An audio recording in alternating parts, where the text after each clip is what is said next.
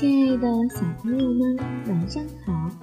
欢迎收听七巧板儿童故事会，我是你们的文文姐姐。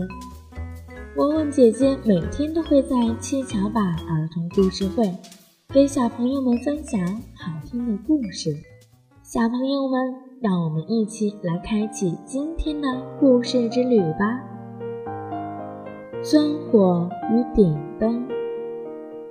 很久很久以前，人们还没有发明火柴、火石之类的东西，取火就非常的麻烦，要用特别的工具在选好的木头上钻出火星来。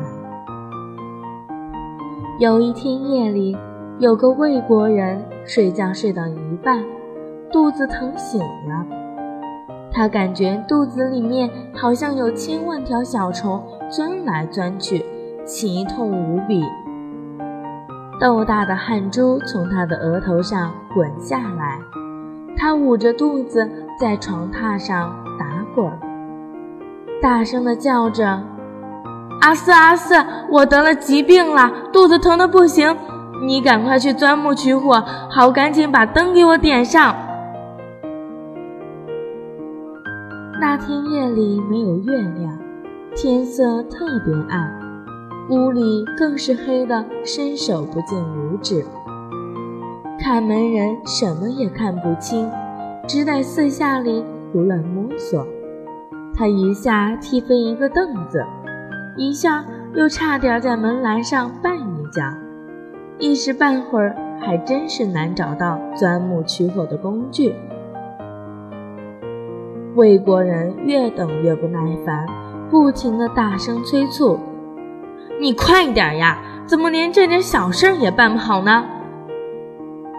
又过了一小会儿，他干脆破口大骂起来：“你这个蠢东西，我平时供你吃供你穿，到了关键时刻，你倒什么也做不好，还不如那条看门狗呢！”看门人听到主人的声声催促，心里十分着急，越着急就越手忙脚乱。后来见主人竟这样不体谅人，说出这么多不堪入耳的难听话，非常生气，就愤愤不平地说：“您责怪人太不讲道理了，现在四周都是黑乎乎的，什么也看不见，您为什么不拿个灯来替我照亮，好让我找到钻木取火的工具呢？”看门人对主人的回答看似没有道理，让主人照着灯，让他找工具点灯。